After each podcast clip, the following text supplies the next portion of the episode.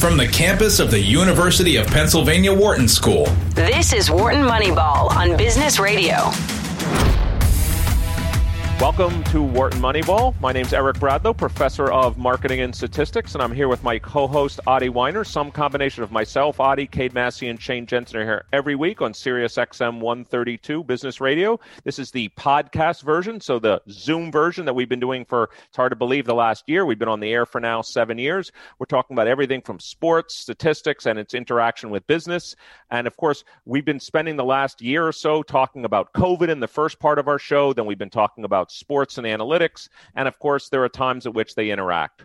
So, Adi, how are you today? It's great to be with you here on Wharton Moneyball. Yeah, it's certainly great to be with you today. Well, you know, we've always started. This is, I mean, while of course we always love it when all four of us are here, and this is actually maybe our first one of our first podcasts where all four of us haven't been here. Um, this gives me an opportunity to grill you, our expert, both on applied statistics and COVID. Um, I get to ask you all the questions myself, so I'm right. very excited about that. And then, of course, we have a bunch of students joining us today who have put in some questions, which we'll be talking about in the second and third quarter of our show. So first, let's start the way we started every show for the last year or so, Adi, which is what's caught your eye in COVID. I have a bunch of things, but let's go to you. Okay, so what's caught my eye in COVID is clearly um, uh, related to vaccination, and I'm just going to announce that I'm fully out of my first week after my second shot.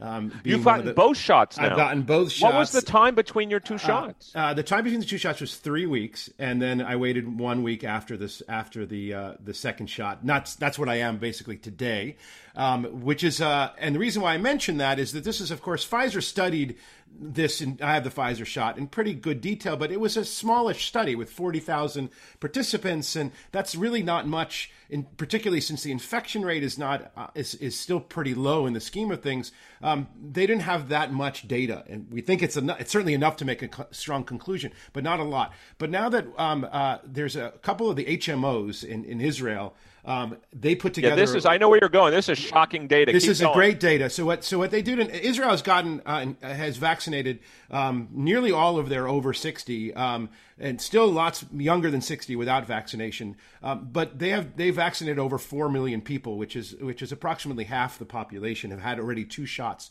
And they actually what they did is is an observational study um, which is important because you can't really do an experiment in the real world on, on hundreds of thousands of people. But what they did is for, for a group of 600,000 people who had their vaccines, they matched them. It's a classic te- technique in in statistics or matching. Each person was matched to someone similar age um, who just didn't get the shot. Of course, obviously, people who get the shots are different from people who don't get the shots, and that's a confounder that you, you really can't fully disentangle. So, what would be, just to interrupt you for a second, just for our audience here on Wharton Moneyball, what would be the common things that you would potentially want to match people on? You mentioned age, maybe race, age. gender, uh, I assume yeah. comorbidities, things like that. Absolutely. Behavior is, an, is obviously another one that's really important. Um, so, and uh, these things are one of the reasons why um, Pfizer made a deal with, with Israel to give them so many vaccines so early. First of all, Israel paid twice the market price for them, uh, but was the, Israel has a great system of data analysis. So it's a, it's a small country where there's only four health systems, and you have to be in one, and they have lots and lots of information. So they were able to construct this observational study because they have basically a full history on, on every on every citizen in the population. Before you tell to tell our audience what you found, I just want to make sure our audience is clear. The reason Adi is saying this matching is so important is while let's say Eric Bradlow, you can give me the dose. What you'd love to be able to answer, which you can never do, is the counterfactual of what if I haven't gotten it. But if you have a look-alike to me, you can kind of answer that question through statistical matching. So That's it would right. be wonderful if we could be our own controls, but in most cases, we cannot be our own controls because once you get the vaccine, you can't be in the no vaccine condition. So I just right. want to make sure everyone knows conceptually the idea. It would be great if we could be our own controls in many of these physical in many of these studies we cannot. So what they did is they tracked them for several weeks after they got to the point where i am exactly now.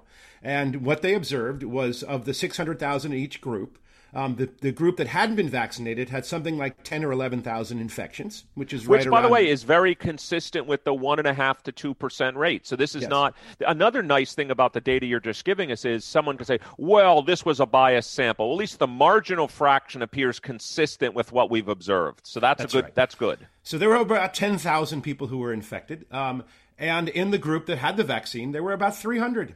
And that's an effective effective rate of about 93 94% which essentially confirms what Pfizer had been observing in their placebo but could you tell us how many um, just because I know the data a little bit could you tell us how many uh, deaths among those 300 uh, none. There were none. At, at this point um, um, so you're been, saying that yeah. there's no deaths among right. 600,000 people that have been vaccinated uh, yes, that's that's what I'm saying. I'm I'm sure that will change in the next month or two, but no, no deaths and four. Um, there are four serious cases.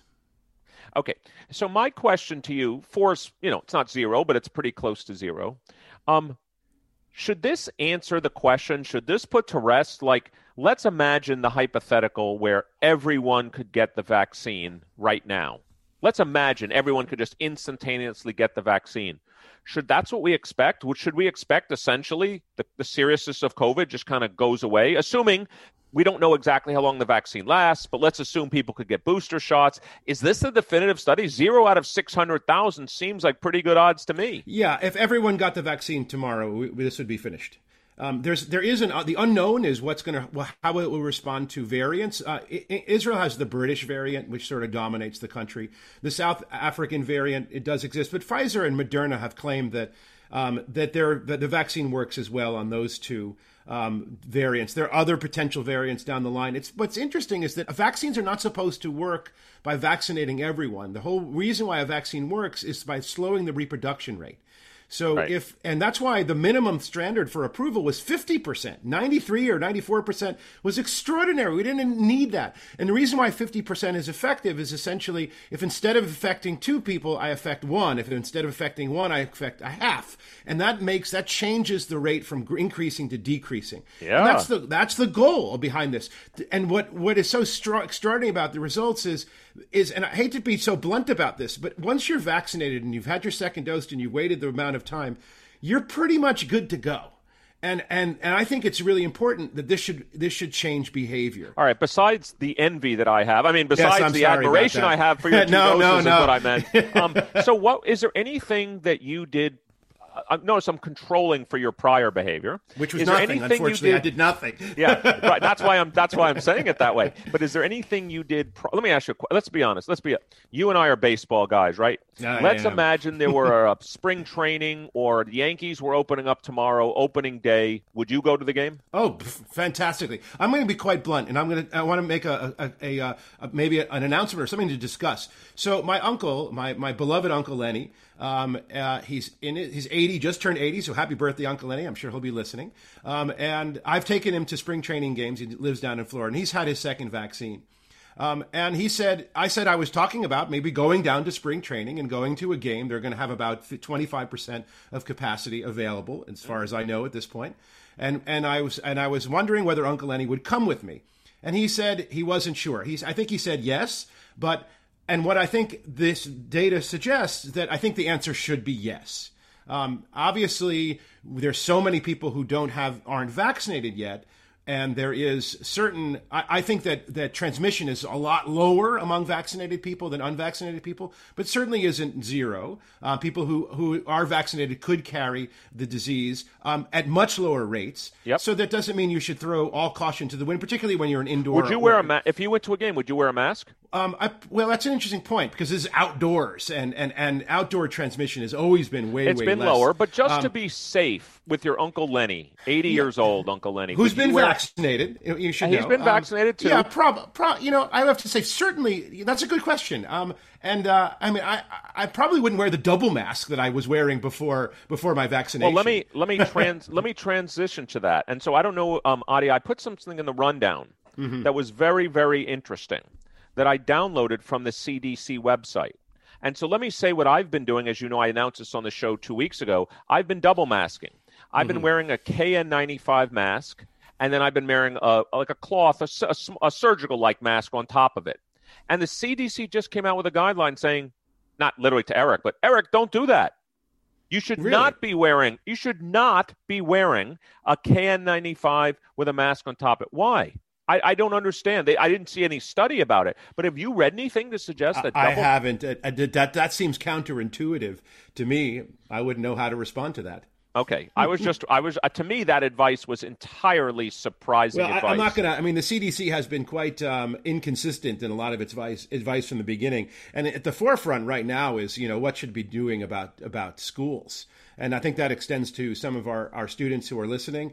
Um, you know, our, and I think primarily to public schools, uh, secondary education, elementary school education there's the diversity in this country between schools that are open and schools are and states and and counties that have open schools and those that don't is extremely um, large the, the standard deviation if you will. And cdc's guidance on this has been rather uh, you know I, I, would say certainly flip-floppy but also inconclusive and inconsistent. I, am um, jake tapper who's a C- cnn uh, um, yep. host and he's actually a local. He went to my children's uh, uh day school. Um, was essentially grilling the head of the, the Biden's new head of uh, of sort of health and corona about about the policies, um, essentially saying that they can't open up schools until until um, I, without really giving any full, full, clear guidance on that. And, I assume and, mo- a lot of the guidance would come about about the teachers getting actually vaccinated, which would help. But yeah, I want to drill down on your data yeah. from uh, Israel for a second. It was a question that I had. Now, of course, zero out of 600,000 is a low number, Adi. We both agree with that. That's right. But it right. hasn't That's... been going on long enough. So you have to recognize it's only been about two weeks of monitoring. And, right, and, yeah, yeah. And, and so, I mean, the death rate would be low in two weeks yeah. anyway. Yes, right. But is there any chance that there could be an overestimate of the effectiveness of the vaccine for the following specific reason? How many of those 600,000 in each group, do we know, may have already had COVID? which means they already have antibodies. Like I, am just taking an extreme case, just for our listeners here on Wharton Moneyball. 599,000 of them already had COVID. And therefore, the vaccine's working great on those 1,000 people out of 600,000 that haven't already had COVID. So, mm-hmm. how do we know this? In any study, I don't want to pick on the Israeli study because I'm not how do we know this for any study that it isn't those you know the infection rate's much higher than we thought? You've even said numbers where you think in the us maybe 25 to 30 percent of the people have already had potentially covid. So how do we blend that in to the kind of effectiveness of the vaccine?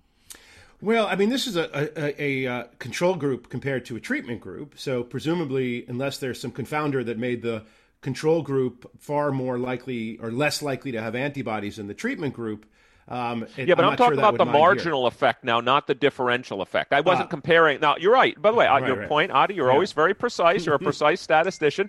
You're right. If it's the difference between the two, randomization or the matching should control for all of these factors, unless there's some unobservable that's doing it. Um, I'm referring to, I'm just impressed by the marginal lack of the marginally low death rate but maybe those people weren't going to die anyway because a lot of them have already had COVID. Yeah, I mean, it's true that uh, I think in a country like Israel, I think they estimate between 30 and 40 percent of the population already had COVID.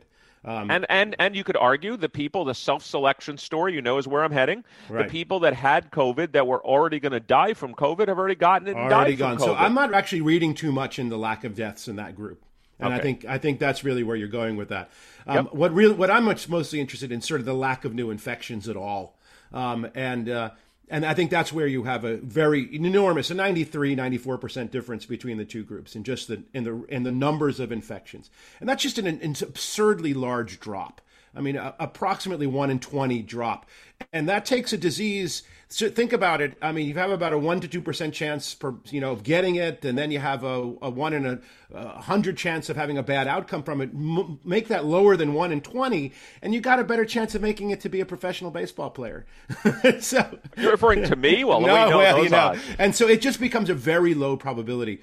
Um, so if you ask me like what what behaviors have I changed, well, um, I, I, do intend to uh, have lunch on Saturday with with a couple friends, also been vaccinated indoors without masks. I'm going to do that. I know you're a little jealous. I'm sorry, but that's uh, we're going to do it. My, my wife and I also, um, and uh, and and uh, what else? I went to Trader Joe's without double masking. I just went with uh, oh. just a very simple cloth mask, which is much more comfortable. Um, these are hardly big victories, um, but uh, I'm any, any for... victory. Any victory seems like a victory right now. but I'm de- definitely looking forward, if if it's possible. Um, and um, I haven't seen family down in Florida in, in over a year. And I would love to go see relatives that I that we miss. My wife hasn't seen her mother in over a year, um, and uh, we'd love to be able to do to take a trip, and that's so sort of something that I, that I'm planning.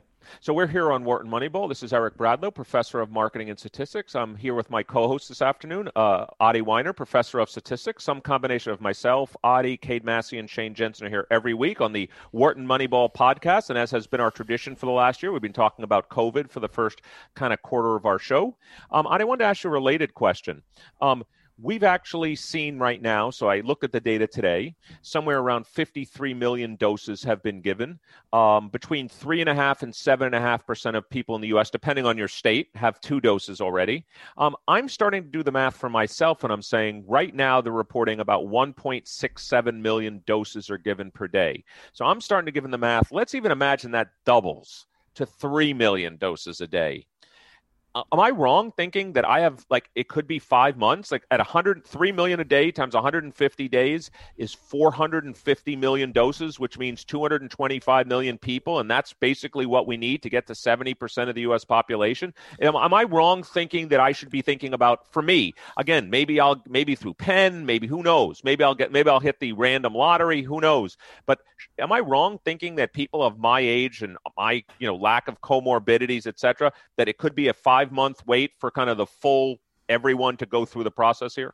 Uh, you're not wrong, um, particularly in Pennsylvania, where college professors are not in a uh, in a preferred group. We're one C, as you know. Yes, um, in in New York City, um, they did put college professors who teach students in a higher category, so they went to that group um, I actually don't agree with that. I mean, I think you should. I think my general view is it should have been age, age, age, age. Which well, you've, of course you've spoken on our show from the beginning yeah. that the number one, you know, location, location, location, right. age, age, age. You, would have age. to go so far. You'd have to add up. Matter of fact, I, you've never done this calculation, at least live in front of us, Adi. But mm-hmm. if I take age on one hand, how many other factors would I have to add up on the other hand to get to equal age. Like if you added on no, race and gender, nothing. You know. and, and, I mean, it's incredible. Particularly, I mean, one year of age is probably. I mean, it basically is a factor of ten every ten years, approximately. It's yeah, so you might there might be no, you might have to go way down the list to right. actually even just equate to ten years of age. Yeah, I mean, like racial differences are maybe 1.3, 1.4, so thirty percent, forty percent.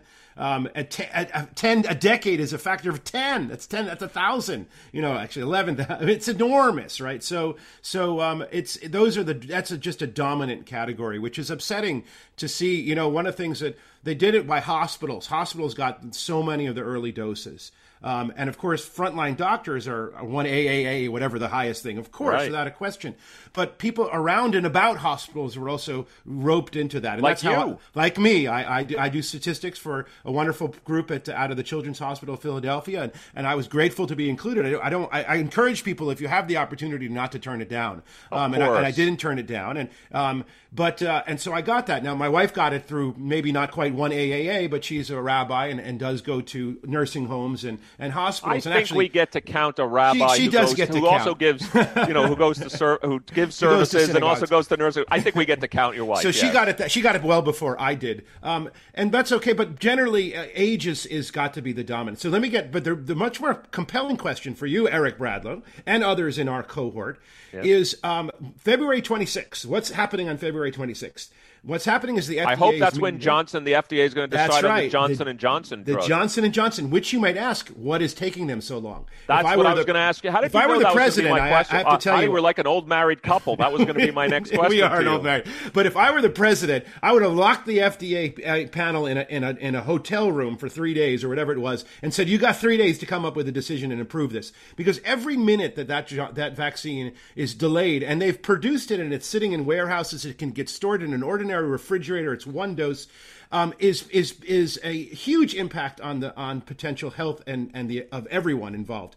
So I don't know why this delay is happening. The question is going to become it's only 70 only. It's certainly certainly super effective enough to, to be useful, but it's 70% effective. Adi, yes is the answer to your question. Which is and as an old married couple, I know what that question is, uh, but you want to tell our listeners what well, the question you're is. asking me if I know if if let's say March the 10th I get an appointment and they say it's the Johnson and Johnson and I yeah. have an uncertain time about when I could get uh, Pfizer Moderna. or Moderna, mm-hmm. would I take the Johnson and Johnson? The answer is absolutely yes, I would yes. take it.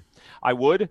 And mm-hmm. 70% I would be thrilled with. And by the way, remember, that's not the effectiveness preventing death. It's much higher to prevent death. Preventing hospitalizations and serious illness is much higher than the 70, 72% number. And mm-hmm. so I would absolutely take it. And by the way, there's it's not obvious that six months we might all need boosters, or they're doing, as you know, a mixed study right now where maybe I get Johnson and Johnson today. And later, there's nothing that would stop me from getting Pfizer or Moderna two months, three months later. Absolutely. In fact, there should be nothing to, to stop it. And by I have to say, if enough people got the J and J, the Pfizer, the Moderna Moderna, it might just vanish on its own. Now that then we'll just be getting the, the vaccines genuinely prophylactically.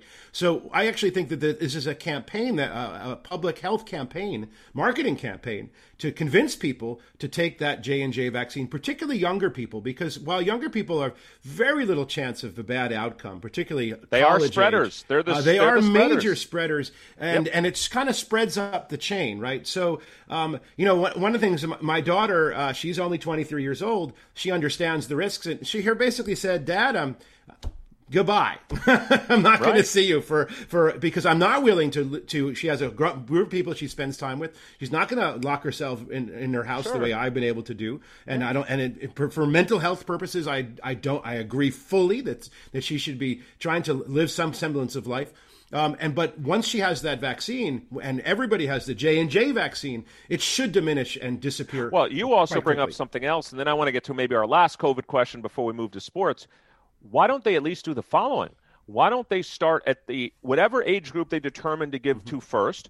At least give the J and J to the younger people and give the mm-hmm. Pfizer and the Moderna to the older people. At least, at least let's at least could we exactly. agree on that? Right, absolutely. I, I, don't know what the data is on on children because they're not getting anything, and one of the reasons why they don't do that is they just haven't been studied. Well, they're studying them now, as you they're know. Studying they them are now. studying them now. But so I have to say, yeah, yeah. Let me just ahead. ask you maybe a wrap up question on this topic. Are we now? Because you know we know COVID cases are falling. We know mm. hospitalizations are falling, but we mm. still have warnings because of the new uh, variants that things right. could easily spike back up. In your opinion, based on the data that you've seen, are we at the beginning of the end? Uh, okay, so in the United States, where our rollout has been so much slower, um, it's hard for me to make that. There, here's the delicate balance: the U.S. has not been overrun by the British variant. We have not it yet. here, nope, but we're not we overrun. Not. And the, the British variant is very it's far more contagious and it's and it's just it's it's a it's a rocket ship that's hard to pull back once it's out of the gate. Um, and so that's the delicate balance. If we can get enough people vaccine vaccinated before that british variant gets a chance to really roll um, then i think we are at the beginning of the end if we don't, then it just it's just going to push it off, but only by a few months. So, yeah, and, then, and, by the way, you you asked the same question. I was I was always wondering. Not only that, but you I sure you saw yesterday the AstraZeneca one was approved by the World Health right. Organization. Let's mm-hmm. give that one too. I'll take Absolutely. that one. A- any of that. them. Any of them. I'll take them all. I'll take all of them. Absolutely, any and all. And just as a, as a side note, um, there's a few. There's still c- clinical trials going on. There are treatments that are that are in the works um, that are that appear to be quite effective, um, and they're becoming more available. And I think so. I, I'm hopeful that by the summertime we can genuinely um, go back to a much more close to a life that we had been leaving um, before this all began. Well, I think one thing that you bring up is, you know, as you said, um, matter of fact, you, you, this is one data set I remember you talked about early, let's call it March or April of last year, that for certain age groups, like younger age groups, the flu is actually more deadly than the coronavirus, and it's the reverse for older people. Um, my guess is if coronavirus, if we ever get it down to where the death rate is flu like, I think that's the point in time where people will start going back. I think if you said it was five times, 10 times the flu, no, of course not. But I think if, you know, the flu kills people every year. Sure. If we get down to flu like death rates, I think we all have to say that's been a great accomplishment. Well, if everyone gets the Pfizer vaccine by itself, um, j- assuming it just stays endemic and doesn't go away, because the whole point of a of a vaccine is to make it just disappear right. through lack of lack of new victims, if you will. Yep. But if you just took the Pfizer vaccine at face value and just make it a, a one in twenty, take whatever your probabilities are now and make it one in twenty, it's well less than the annual flu well hmm. less across really age groups. So, it, so I think it absolutely. That's what's so striking about the Pfizer Moderna vaccine is that it doesn't accomplish it the usual way the vaccines work, with by reducing reproductive number. It does it by actually making it the disease either go away or make it insignificant. Which Yeah, is in some sense, it's a double benefit, which is it's going to make it go away, and even the people that get it don't get a severe case. That's right. So it, it's got both benefits. Well, But the issue with the, with the transmission of particularly young people is that, and and unfortunately, this is this is where it's not the real difference between the flu for young people is that flu doesn't tend to have uh, bad uh, lingering effects. Uh, although we don't have good studies point. on these things, we Um, don't really know yet for yeah, the I, I, COVID. unfortunately, I have some friends who have brain fog. You know, post post COVID. That's I, what did you hear about that. the the bad eyesight today? They've talked about. That I haven't heard yet. Uh, another friend with some fatigue. Now, fatigue is something you get with flu um, that can linger for a long time. So that's a tough one um, because a lot of viral illnesses cause that. But the myocarditis. Uh, I have another friend with a, with a, with heartbeats that, that he's been difficult and he hasn't been able to. He's been concerned. And these are issues that are that you tend that are happening more frequently than you saw with other viruses. Yeah, well, it's it's been great to have you all to myself to talk about COVID. Yeah. um, but let's let's transition a little bit onto sports. And by the way, I'm going to take charge here because I I. I know I knew it was going to be you and me, so I wanted us to talk about baseball. so I've actually got a bunch of interesting things here, which I don't know if you've seen yet. So Baseball Prospectus came out with a bunch of projections projections for the 2021 season. And I'm going to go through. I want to kind of do this in a rapid fire way, maybe a half a minute on each, Adi. All right. Which of these projections do you like the least? and say why. Ah, okay? This is going to be fun. No, no, it's just me and you. All right, here we go. All right, go. the first one, the first couple are near and dear to my heart. They're project, projecting the Yankees, our Yankees, to win the AL East by 11 games. All right. Is that, am I supposed to? Are you going to give me a bunch? And I'm going to tell No, you. which no, no, one at a time. Rapid One at a fire time. round. All How I, this is easy. Okay, so they're predicting, and how many games are they predicting the Yankees win? oh, that was going to be my second one, but you can merge them together. All right, They're I think eleven. I think to predict They're an eleven projecting game. the Yankees to win 97. Okay, so I think that the prediction is too high. Um, you don't predict a single team to any given team to win that many games. I think a, a, a very high forecast would be a 93 94. And I don't think you would ever predict a team, the winning team, a specific winning team, to win by 11 games. So I think it would be a bad prediction if you said that the winner would win by 11, let alone that that winner be the Yankees. That would be so. I think that is a terrible prediction, although I love it.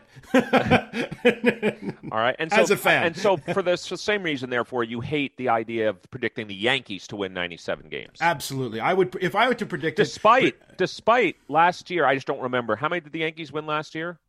Uh, over 100. It was, yeah. I, oh, no, it's not last year. Last year was a, you mean in the Shortened in the, season, In, but in if the you shortened at the- season. if you- yeah. yeah. But either way, I, I think that's a high number. All right, how about this one, which you might even hate worse? Hmm. They have the Mets winning the NL East by 10 games. Frankly, I hate that worse because they it's such a it's a regression for them or, or a progression. I don't know. Yeah, it's such a- progression. it's uh, and that to me, I, I mean, at least the Yankees have years of years of uh, success in a row. You generally shrink projections. Shrink meaning move towards the overall mean or some combination of a, a team's recent past and the overall mean. And so you generally don't make these extreme predictions. Now, if you asked, uh, asked it differently, how many games will the winner of the AL East or the NL East win? Then I might say 97 or 100 games. If Right. instead you say how many how many games will the this team win, it tends to it tends to should be and it should be a smaller number. And so I I, I think that's a bad prediction. Although I would predict the the the, the Mets to be the winner, um, I wouldn't I wouldn't say it at 97 wins. Yeah, I like the way also you put it because it's very different. It's interesting because for the Yankees, it's sort of a regression. Not that, that we either you and I would take 97 wins right now, Sure. but it's it's a regression for the Yankees, but a progression for the Mets, which makes their predictions, even though they're very similar, 96, 97, win by 10, win by 11, those are very, very different predictions for those two teams. All right, Mm. how about this one? The winner of the NL Central, which they predict to be the Brewers, but will Okay. win less than 90 games. There will be Again, no one in the NL Central winning 90 games. I, I think that's another. I mean, I would predict it's actually not as bad a prediction I think as the Mets winning 97. Well, I just said win- you're going to tell me which one of these at the Right, end you so like the least. I think I think a better prediction for that div- winner of that division would be about 91, but that's not horrif- horrifying. So so I'm right. not I'm not as upset with that one as the other. I don't even remember when was the last time a winner of a division in baseball won less than 90 games. I don't know. I shouldn't have been that long ago. Does Matty Datz have an answer for us? I don't know. He can look it up, he but can I look it I, up. But I, I don't think it's that long ago. Really, I would guess it's rare for the winner to win only like 88 We're, or well, 89 remember, there's games. a lot. Of, yeah, you know, Eric, you and I have the. We remember the days of, of two divisions uh, in each in each league in each uh, league, and now it's down. It's up to three. So and there, there's smaller competition. So I think it's probably happened more than we think. Uh, but I don't. Of course, in our in our parents' day, there were just two two leagues in uh, each exactly each of eight teams. I think how many. Well, let's now talk. Um, they have the Dodgers projected to win 103 games. Oh God. so, so this is the one you like the least, right? Yes, without a question. Not that I don't think the Dodgers are a terrific team, but predicting a team to win 103 games is just incredible. You Huh? know? All right, how about this one? Um, they predict the home run leader. They predict it to be Mike Trout, and they predict him to have 43 home runs. Okay, so well, let's know- talk. Let's break it down. How do you like the prediction of Mike Trout, and how do you like the prediction of Mike Trout and 43 home runs? So there's two. No, no. There's three parts. Let's be clear. Do you like Mike Trout as being the leader? Do you Yeah. like 43 home runs being the leader? And do you like Mike Trout at 43 home runs being the leader? All right, let's just to start it off. Let's remind our listeners they have a new ball, uh, but the What, ball what, is what, so tell me about this. You you texted me about it earlier Yeah, yesterday. I- what what new ball? Okay, so uh, a couple things. So they they've they've they've actually designed the ball. One of the major problems with the ball is that it was too variable. So the the standards for ball production, which are actually made by hand in Costa Rica, um, are fairly wide, and so some balls could be a little bit tighter round, and other balls a little less tighter. Some with slightly higher seams, some with lower seams, slightly different weights, slightly different core intensities. All these things are the are the attributes of a ball that determine how far it goes. Um, and it turns out the variability in the seam height was this this wild card because the lower seam makes it harder for the ball to move from the pitcher side, and it goes further when it travels in the air. Um, I, I would actually believe that much of the home run has uh, phase has come less from the ball and more from attitude. Uh, batters are are training to either strike out, walk, or homer. You've said this quite a bit. And and but the ball does matter, and I think they've I think that they've actually um, they've actually tried uh, um, they deliberately tried to make the ball less bouncy. Um, and there's a number that that uh, me- measures the bounciness, and I think it's expected to drop uh, a 370 foot 375 foot uh, fly ball down to about 373, um, um, which doesn't sound like much, but since a lot of balls every year just clear the fence, um, I think it should drop the number of home runs by non, not at a, a, so you're a- not surprised by the number 43? You no, think I actually think 43 is a good number. Um, I will say I will take the field over Mike Trout, and I Oh, of course and I would, would. obviously I think everybody would take the field. But honestly, if I had to predict one player, um, I don't think Mike Trout has ever won a home run title. Um, but I if I had to so either. if I had to predict one player, um, quite honestly, all other, I mean, he probably doesn't have a bigger than 10% chance, but I would say he probably has the, the most of any one. So if I had to be the modal player with the modal number of home runs, I would say Mike Trout with 43 is not a bad predictor. Now, here's another prediction they gave, and this is the last one, and then uh, this will be the end of our first quarter here. Um, guess how many players, league wide, both leagues, they predict with 30 or more home runs? Wow. Okay. Well, uh, if they're predicting number one to be 43, we can back this out. That's about a, a, a half a percentage point, roughly, or more, less than half a percentage. Well, about a quarter of a percentage point. I'm gonna I'm gonna back out standard deviations. This is where I'm going. All right. if Yep. the mean is going now here's I don't know what the mean is, so it's so I'd have to be guessing on that. So I would probably say that they're looking at two and a half percent of players getting through 30 or more home runs. Uh, so they're probably predicting about uh, eight. I would say eight to ten. Yeah, Is that about Good right? guess, but the answer is 38. Thirty-eight. That I could not believe Well, that's it when I saw inconsistent with forty-three as the high. That's Yeah, the there's no chance. I mean, I, I'm not saying no chance, but come on, no. no. That's that's that, that seems shockingly high. Uh, yeah, I But I would say that, for example, just to give you a, a, a rough, even if they were equally distributed, it would say every team would have at least one player with 30 or more home runs. And maybe, I mean, could every team have one player with 30 or more home runs? They could. No, I- mean I- that sounds outrageous. Here, how many did I say? Did you really say forty-eight? Is that No, I said 38. 38. That's about 40. That's just it seems like an impossibly large number. Um, boy, if I had to bet against one thing, uh, I might that might be an over under. I mean, that's supposed to be an accurate number. Yeah, it, should, that, it, should, be approximately a median. I mean, if I were making, it you know, predicting an individual player's success, well, that's of course they're all long shots. So that one, I, I, by the way, I thought this was going to be the one you liked the least. I, I, I, have to say, I like that one the least. Thirty-eight well, home runs. That's the one. If that's a single 50-50 bet, uh, that's the bet I'm betting against with the most amount of money. Well, this has been the first quarter of Wharton Moneyball. We've talked a little bit about COVID. Um, since I took uh, some leisure here, that I knew it was going to be Adi and me, so I decided that we would talk about some baseball. And by the way, maybe when it's just Adi and me in the future, this will be our future uh, game that we play. Which do you like the least? so stay. stay. You're listening to Wharton Moneyball on Business Radio. Welcome back to the second quarter of Wharton Moneyball. This is Eric Bradlow, professor of marketing and statistics, and I'm here with my co-host Adi Wyner, professor of statistics. Some combination of the two of us, Cade Massey and Shane Jensen, are here every week here on Wharton Moneyball podcast edition. And uh, again, we're here on Sirius XM Business Radio, and we're excited. We just spent the first quarter again talking about COVID and sports, and this next quarter and our third quarter will actually be doing something new uh, for us. Uh, we actually have a number of students uh, here from the Wharton that are affiliated, if you'd like, with Wharton Sports Analytics and Business Initiative, Wasabi, which is co-run by Cade Massey, professors Cade Massey and Adi Wyner, Michelle Young, who's the uh, staff director of the program, and we've got a bunch of questions. So, Adi, um, this is very simple. I will just uh, read the first question, then you and I will just riff. We have not prepared any answers to these questions. Um, I will even say it's safe to say, even though our producer Matt Datz provided it to us in advance, I'd say we've barely read these questions in advance, but we will do our best. And thanks again to the students for joining us. Um, here's the first one. In a time of ever increasing use of sports analytics, I think we agree with that, how do we integrate such analytics with the more traditional aspects of different sports to ensure that teams have the best chance of winning? So, how do you integrate, let's call it advanced analytics, with more traditional analytics?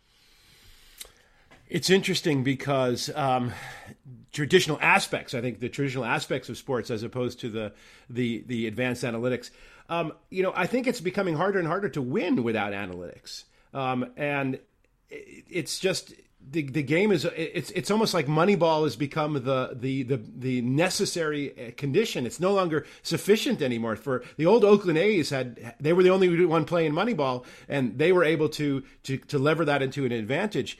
Um, if you're genuinely not doing analytics, there's so many teams out there doing it. I think it's just it's just you're already behind um, the game too far to catch up. Um, so um, I think, of course, the integration is real. The teams that are able to do both, um, they're able to scout both with their eyes and with their and with the tools, the computer and statistical tools, are the ones that are most advantaged. Um, to, to, I think to singularly ignore the one in favor of the other is is is probably never going to get you to the to the mountaintop, if you will.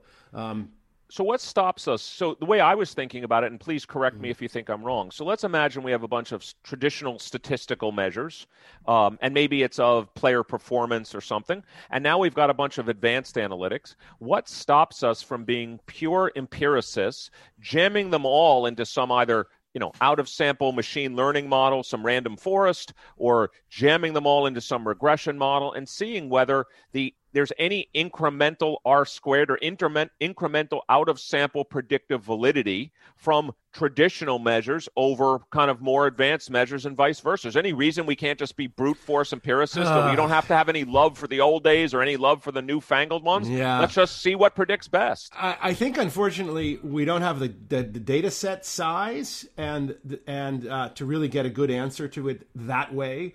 Um, if you had to ask me, and I'll turn it on you, I'll just expand on that question. What is the traditional? What traditional aspect um, is least capture or, or analyzable or, or, or uh, understandable through statistical means? That's in, that's most yet nevertheless is important. And I, and I would have to say, uh, well, I'm going to ask you that, but I'll start with mine. I would have to say makeup. I mean, that whole psychological performance. Um, we, we, we later in our show, we're going to interview um, uh, an author um, who's going to talk about the, how to become the best at something. Mm-hmm. And one of the things that we'll have a chance to ask him about is, and hopefully we, we remember to do so, is uh, you know what is the importance of psychology in, in becoming extraordinarily good? And um, I'm not sure the statistics capture that. Yeah, so for all of you want to know, in our fourth quarter of our show, we'll be interviewing Tim Wigmore. Uh, Tim is writing a book about uh, both elite athletes, and he also writes for the Daily Telegraph in Great Britain. So we'll be asking him all kinds of questions like these. I would say for me, I was going to say kind of the eyeball test and scouting data which is, you know, whether mm-hmm. it's humans watching a player in baseball, whether it's someone scoring somebody every play using a human in football, whether it's, you know, someone watching a tennis match or someone performing there. So I for me, Adi, the answer would have been not the psychological makeup, which again is very which obviously you cannot directly observe. Um, it would have been scouting data and the and the value of scouting data adding on to performance data. Well, I think some of the teams have definitely acted on that. Um, I don't think they will publicly tell you, but the rumor is that the Astros at some point had basically gotten rid of their scouting. Um, in the major leagues um, and maybe in the high levels of minors as well, but certainly in the major leagues, arguing that there was no point. Um, other teams send send traditional scouts. Well, let me ask you another question: Is there any reason why we couldn't try to predict scouts ratings from traditional measures. So maybe we maybe it's a I'm asking uh, answering a slightly different question, which isn't do scouts ratings help predict something out of sample like future performance? Maybe it's scouts like all we have to do is to say how fast does the pitcher throw, you know, how consistent is the pitcher's release point. Matter of fact, maybe advanced analytics can replace the need for scouts. I agree. I, well, we'll we'll see. All right, let's move on to uh, question number two. Um, if you had to cut across sports what do you think the biggest expansion? What sport? This wasn't exactly the question was asked, but I'm going to change a little bit. Um, what sport do you think has the biggest opportunity for expansion beyond current statistics, beyond the, th- the way that things are currently done? And any thoughts on what those statistical measures or what those new technology enabled data might be? Well, okay, so interesting. Um, I think that I would argue, probably guess uh, football has the has the best uh, uh, opportunity. They're just starting to implement some of these things, um, and I think that's because football probably has the set of tools, um, set of measurements that are kind of the least useful. Um, yet everyone talked about them, like you know measures of yards per carry and yards after, all these stuff that they have.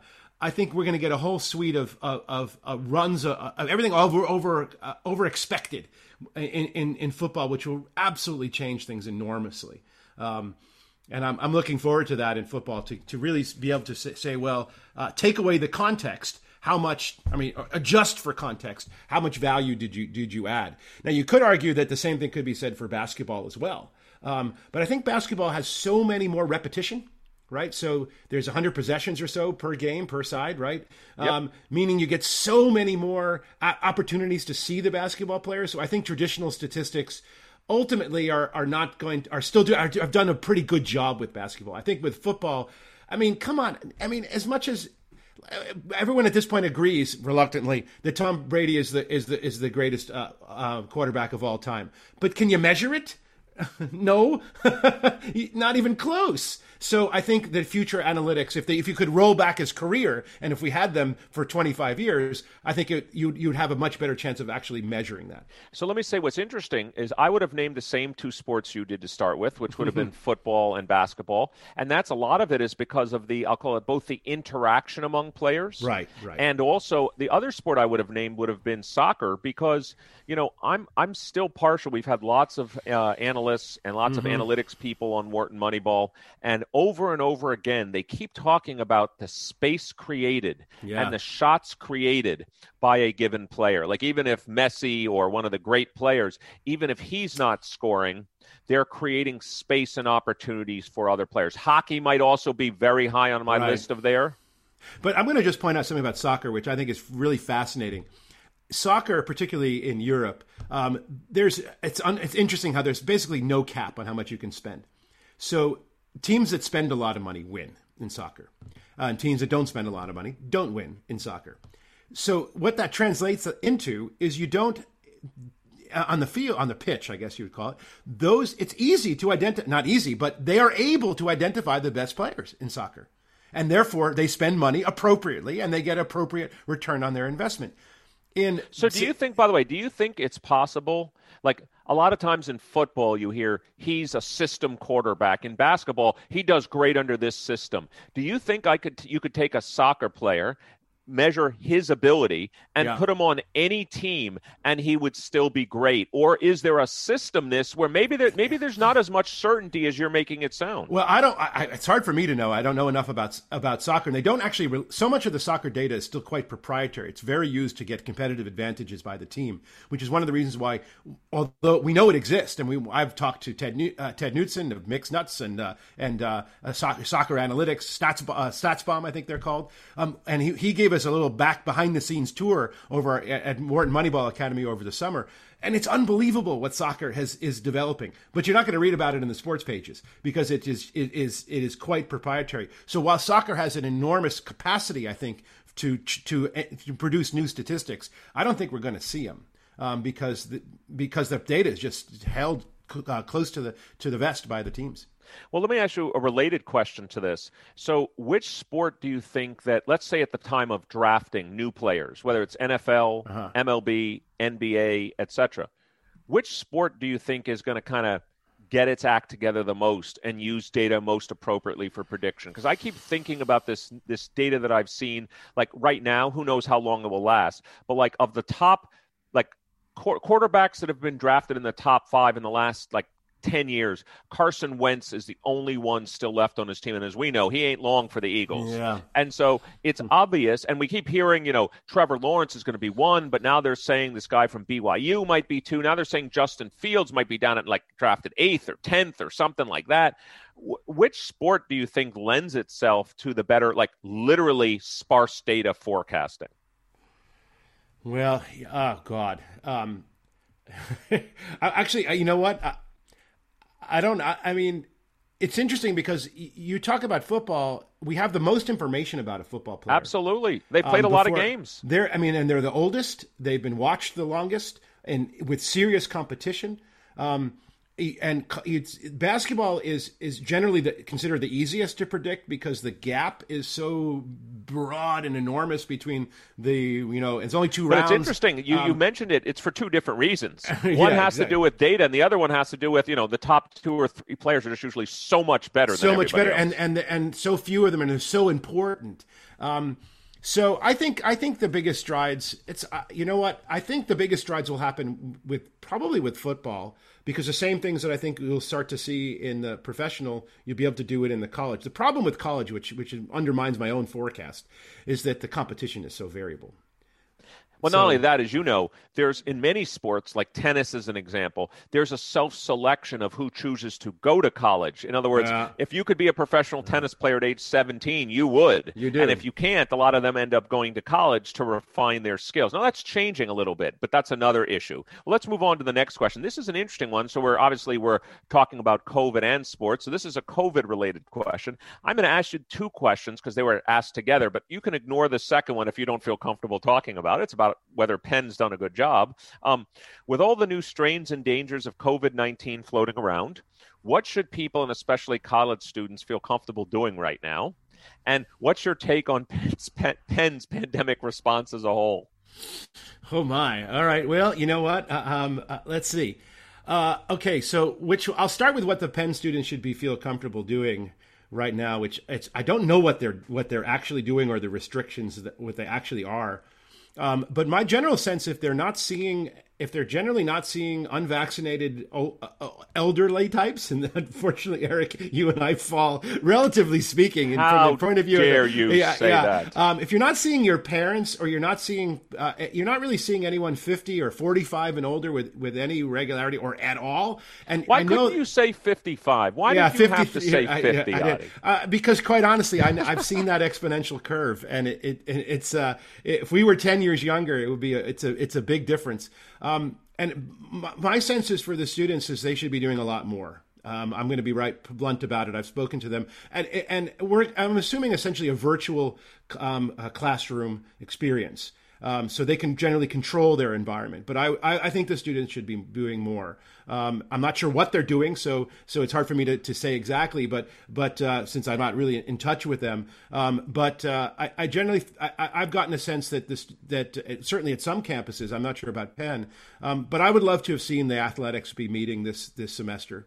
And I'd love to. I think they should be meeting in the in for the spring semester. When you say meeting, do you mean you practicing mean pl- for sure and playing? If anything outdoors, for example, absolutely. I don't think you know. I think there's been um, the data on on on young people is. I mean, I, I, I mean, we're the we're on, we're only there are only ten colleges that are not that don't have sports um, in Division One, and eight of out of those ten are is the Ivy League. So let me let me just I'll just take the counter side. Not as you know, I, I, yeah. I would love it if there was a squash season, but uh, you know mm-hmm. they're at least practicing some now in a okay, very modified that, way. I, so that's good. I in a, in, in a modified way. In a yeah. modified way. No. No matches because you can't have this type of one-on-one contact. But I'm gonna, I'm gonna, let me just take the other side and just see how you react. I think we both agree the risk to the students is low.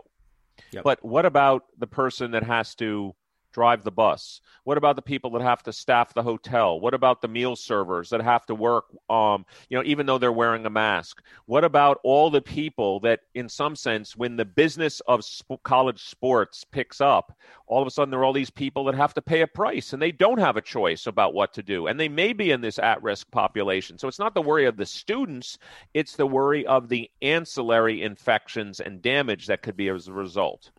Well, I mean, I guess my response to that is that it's it's something that you know all you know hundreds of colleges have cho- have done, and and we haven't, um, and that that means it's uh, so that's my particular response to Penn.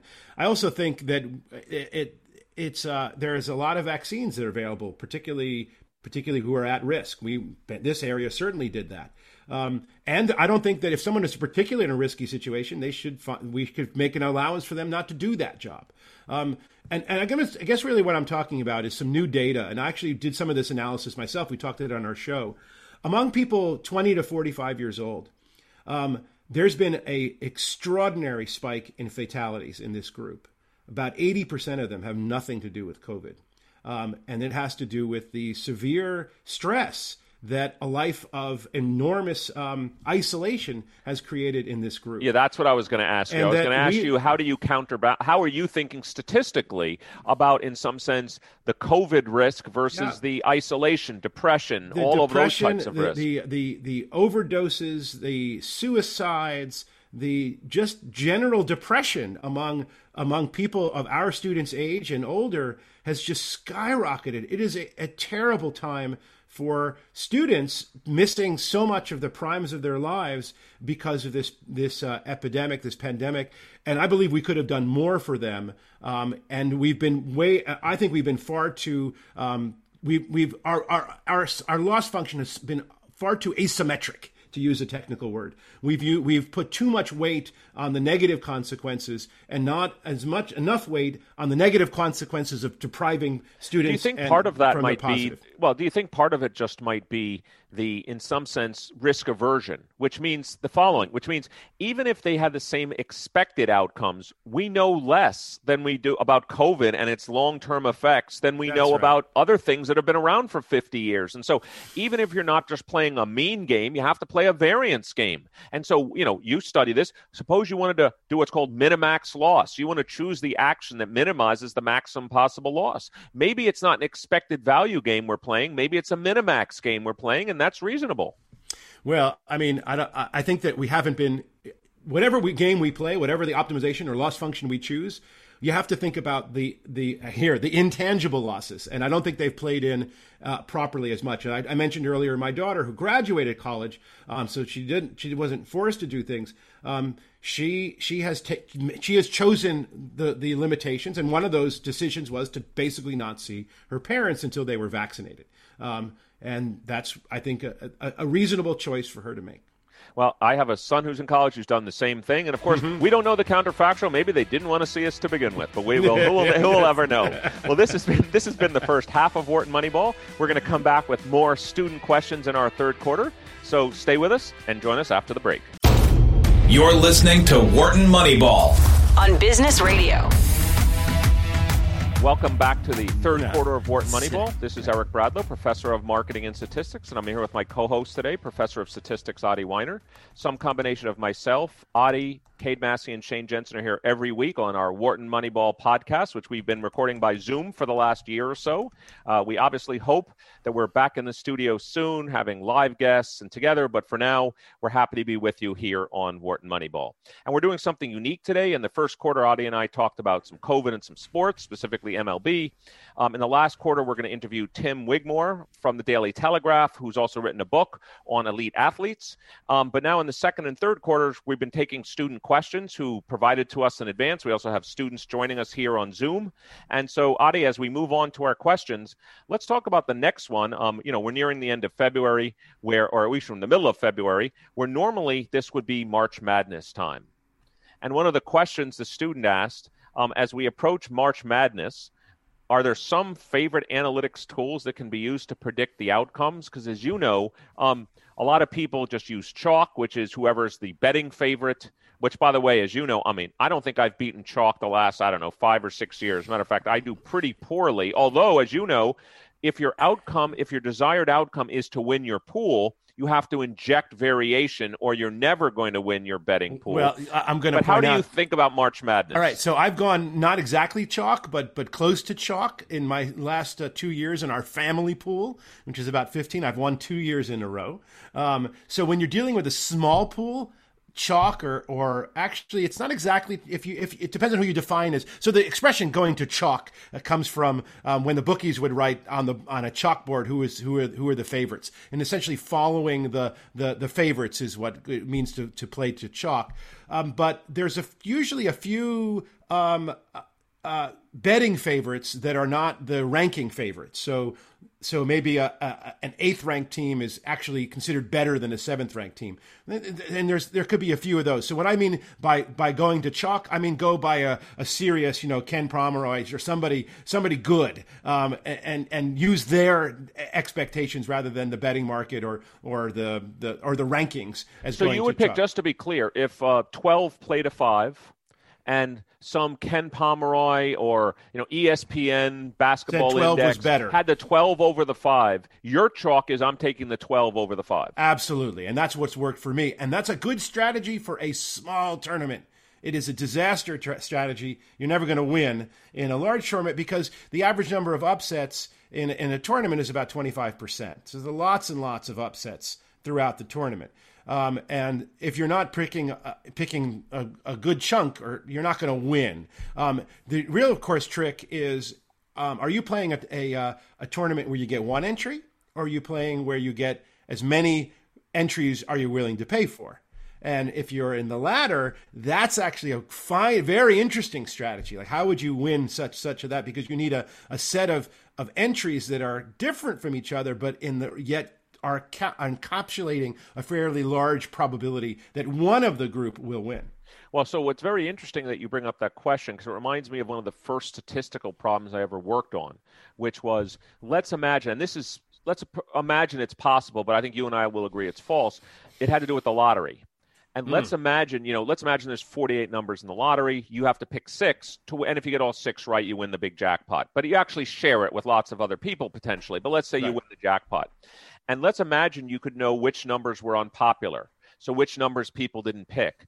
So, how did you? The first problem I ever worked on and wrote a paper on was how do you pick bundles of lottery tickets to spread out, in some sense, this probability given what you believe other people are going to do? So, it's mm. not unrelated. You want to pick, you want me to have a selection of brackets that have enough diversity in them because if there if you if I pick two brackets are the same, I might as well just have one. So right. I don't want to do that.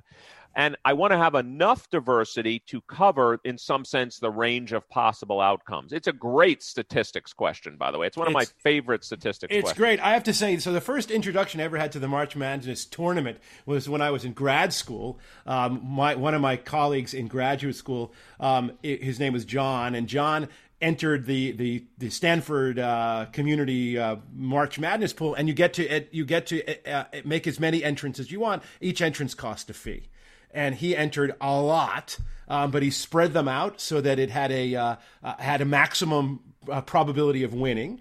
Um, he actually used the, what's called the Kelly criterion, and uh, we, we had taken an information theory class together, even though he had been an undergraduate and I was a, a graduate student. Um, and he won the tournament. So that that was so. He, I remember actually I didn't do it myself, but he was the one who introduced me to that strategy, um, and it's effective.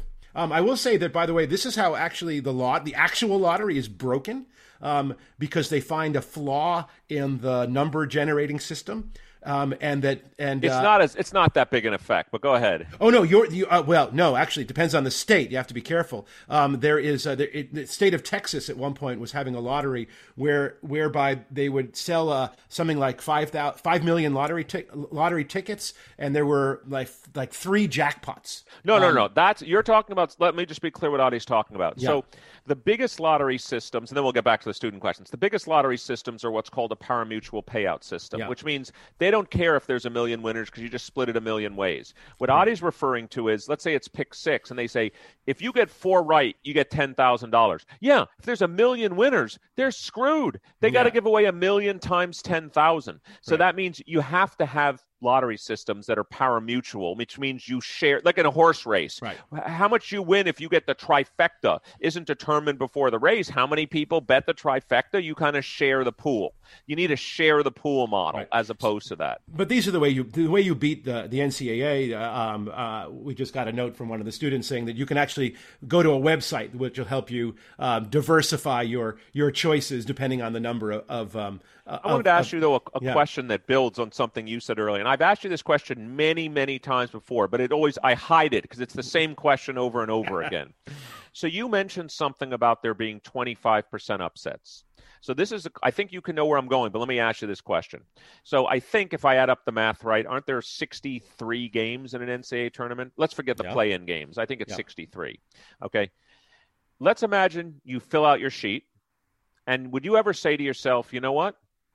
I've only picked four upsets. I know empirically there's 25. I've got to shrink. I got to change my predictions to match the marginal distribution of upsets. Because if I don't do that, I know that you're right. Could there be only four upsets? There could be, but it would be like four standard errors away from the average. Therefore, I although I can't tell you which game I've got wrong, I got to change something. Do you would you think that way? I would, but would you?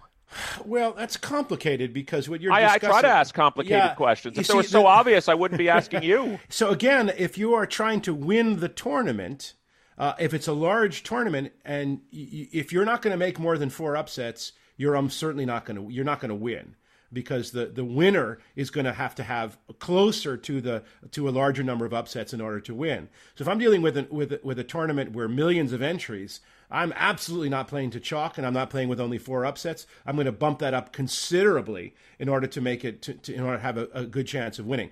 On the other hand, I, I, don't expect to. I don't need to get everything right, right? So correct. So and no one is going to get everything right. That is essentially never going to happen. So it, it's uh, you don't you don't want to make you don't want to predict exactly the the uh, 25% or whatever the number is, but nor do you want to do four. You probably want to find it somewhere in the middle. All right, so, so let me come up with it. Let me propose an algorithm, and then we'll move on to the next one. But I, am so interested in this, how your thoughts. let me propose an algorithm, and then you tell me whether you think this is stupid, okay? Let's imagine there's 63 games. I'm The first thing I'm going to do is randomly pick, randomly pick 20 something upsets, 16 upsets, 25%. In the first round, you're talking about? No, no, that...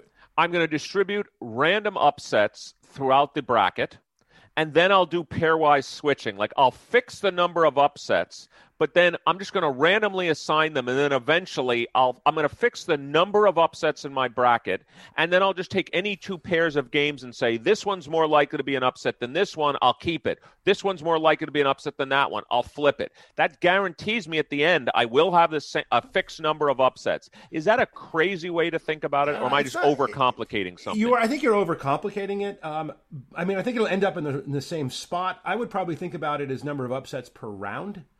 I see. And and think about it that way because um, I think because as you move forward, I think it's here's a, as the move forward, the teams get closer in quality.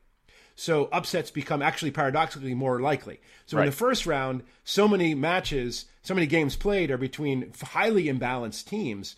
Uh, 1 versus 16, 15 versus 2s. That's not where the upsets come from. The upsets come from the middles and then in the later rounds. So I would probably think of it in terms of. Uh, in every match, in every combination, go all sixty, go all the way from the end to the beginning. Put a probability of an upset, and then um, toss a coin so you have the right expected number. That would be the, the, you know I think it would come out the same way, but I don't think you would have to do that kind of playing around that you would have to do at the end. Okay, I'm gonna. The next question's an interesting one, um, but it's one that I think um, I'm gonna I'm gonna modify it a little bit. Um, do you think that sports books have better analytics groups than most professional teams? Now, when I say sports books, by the way, let me also modify that. Um, if you, who would you trust to build a betting system more? Sports books, professional teams, um, the best stat departments in the world, um, Google, Facebook, Amazon. Who do you think actually? Where is the seat of modern applied statistics today. And if you want to talk about it like the question relating to sports teams, great. But if in general, like who do you trust to build the best prediction models? And sports books, professional teams, tech companies, top stat departments like Wharton. Who, who are you going to trust? All right. Well, I, am not going to rank us very high in that, and the reason why I don't is that I don't think we're as we're not we're I don't think we're quite trained at really taking a single optimization criterion and sticking with it. Um, as academics, we tend to go where the intellectual interest is, not on the not drilling down on one point hardest. Um, I think the winners in this, I, it's not the sports teams because they have a completely different, they have so many different criteria that they have to be working with that to actually to figure out, you know, who's going to win the match or the game is, I think that again, that's too specific for a sports for an actual team. So really, the question is: uh, Are you going to talk about the people actually trying to make money, or you want the tech t- the tech crews um, to kind yeah? Of let's say it? Amazon or Google or Facebook or LinkedIn, whatever they they you know, they just they decide to say their team. Let's see if we can find out arbitrage opportunities in the betting markets. Yeah, well, I can tell you that here in right outside of Philadelphia, there's uh, there's uh, Susquehanna Investment Group. They have a very highly developed sports uh, group. I think they're actually technically based out of Dublin because that's where the where the uh, betting has always been a lot easier, and there's a lot of European stuff. Uh, I would imagine it'd be very hard to beat that crew. Um, I don't know what they do, but I know what what they've done, and I've talked to some of that group, um, and maybe this year we'll, we'll actually uh, be able to bring them into Wharton to talk to us. Um, so I, I put a lot of the money on a group like that that uh, that is really invests um, billions in all kinds of things and, and really is very focused on how to make money. Um, I don't think uh, eh, what I what I a tech company. I mean, I think they're I think they're I don't think they they again have that that that that skill and making a single number. Um, which is money, um, quite as honed and as, as finessed as, as a, a gambling entity. So I'm, I put my money on the actual sports book. Let me relate another question. It's it's based off this question. If you had a fixed budget, which let's say everybody does, and you had to build an analytics group, would you invest heavy at the top or would you kind of distribute the money? Like, would you like to have, like, would you hire, I'm making this up, would you mm. hire two amazing top level statisticians and then like eight people that can do work, or would you hire 10 very good statisticians? Like, you know, I'm just interested how you would distribute, since we're a business show also, yeah. we're Wharton Moneyball here on Sirius XM. How, would you, you know, I'm talking about now team design. Do you, or let's talk about in sports. Do you spend all your money on the best quarterback and wide receiver and let the other players be average, or do you spread it around? Well, you know what? I, I, my general view is uh, spreading it around. Um, I, if, is that because the uncertainty? You're just uncertain. Yeah, I mean, I think I think you want. Who knows? It's there's a certain randomness to this. Um, I think, which is important, but I do think it's important to have a quarterback. Um, so would I hire uh, the the three best people that I could afford, or one really great one and nine? Um, uh, it would probably be the the latter. I think you need a quarterback in this, and I do believe you need to. The rest of it should be spread around. What is your opinion, uh, Eric? What do you think? Uh, yeah, I tend to think that great ideas comes come from the tail of the distribution. So I would probably okay. hire uh, the three. I, I would probably hire the two or three hopefully not, I've gotten it right, really talented people, and then mm-hmm. spread it around. I think okay. I definitely would. All right. The next question is kind of interesting. It's, it's, it's a COVID related question. Um, if you were president of the United States or governor, mm. how would you handle COVID from today moving forward? So let's not be backward looking. Let's not criticize. Where would you invest your assets in COVID? If your goal, by the way, and by the way, in answering that question, not only say what objective function would you be trying to minimize or maximize as well? How would you handle COVID going forward? Well, I, President gonna, Wyner. President Wyner has has has locked the FDA in a closet and told them to make a decision on J and J tomorrow. And assuming that that decision is positive, I would be rolling out those vaccines anywhere I could get them as fast as possible. I would be putting federal dollars in um, federal vaccination um, centers um, or federally funded vaccination centers.